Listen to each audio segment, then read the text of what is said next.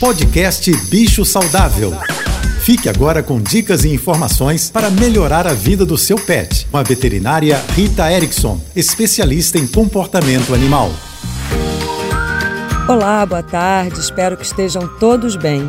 Vocês já devem ter visto vários vídeos na internet que têm a finalidade de nos divertir mas que acabam colocando cães e gatos e até outros animais em situações muito desconfortáveis. Na maioria das vezes, são cães pequenininhos que são provocados e ficam rosnando, mostrando os dentes, e isso acaba agradando. Confesso que não entendo muito bem por quê mas a gente precisa ser um pouco mais empático e perceber que esses animais não estão nada confortáveis.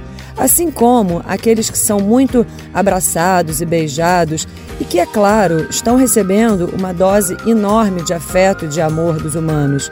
Mas os animais não têm a mesma forma de expressar o amor e o carinho entre eles com beijos e abraços, assim como nós humanos. Então eu recomendo uma reflexão.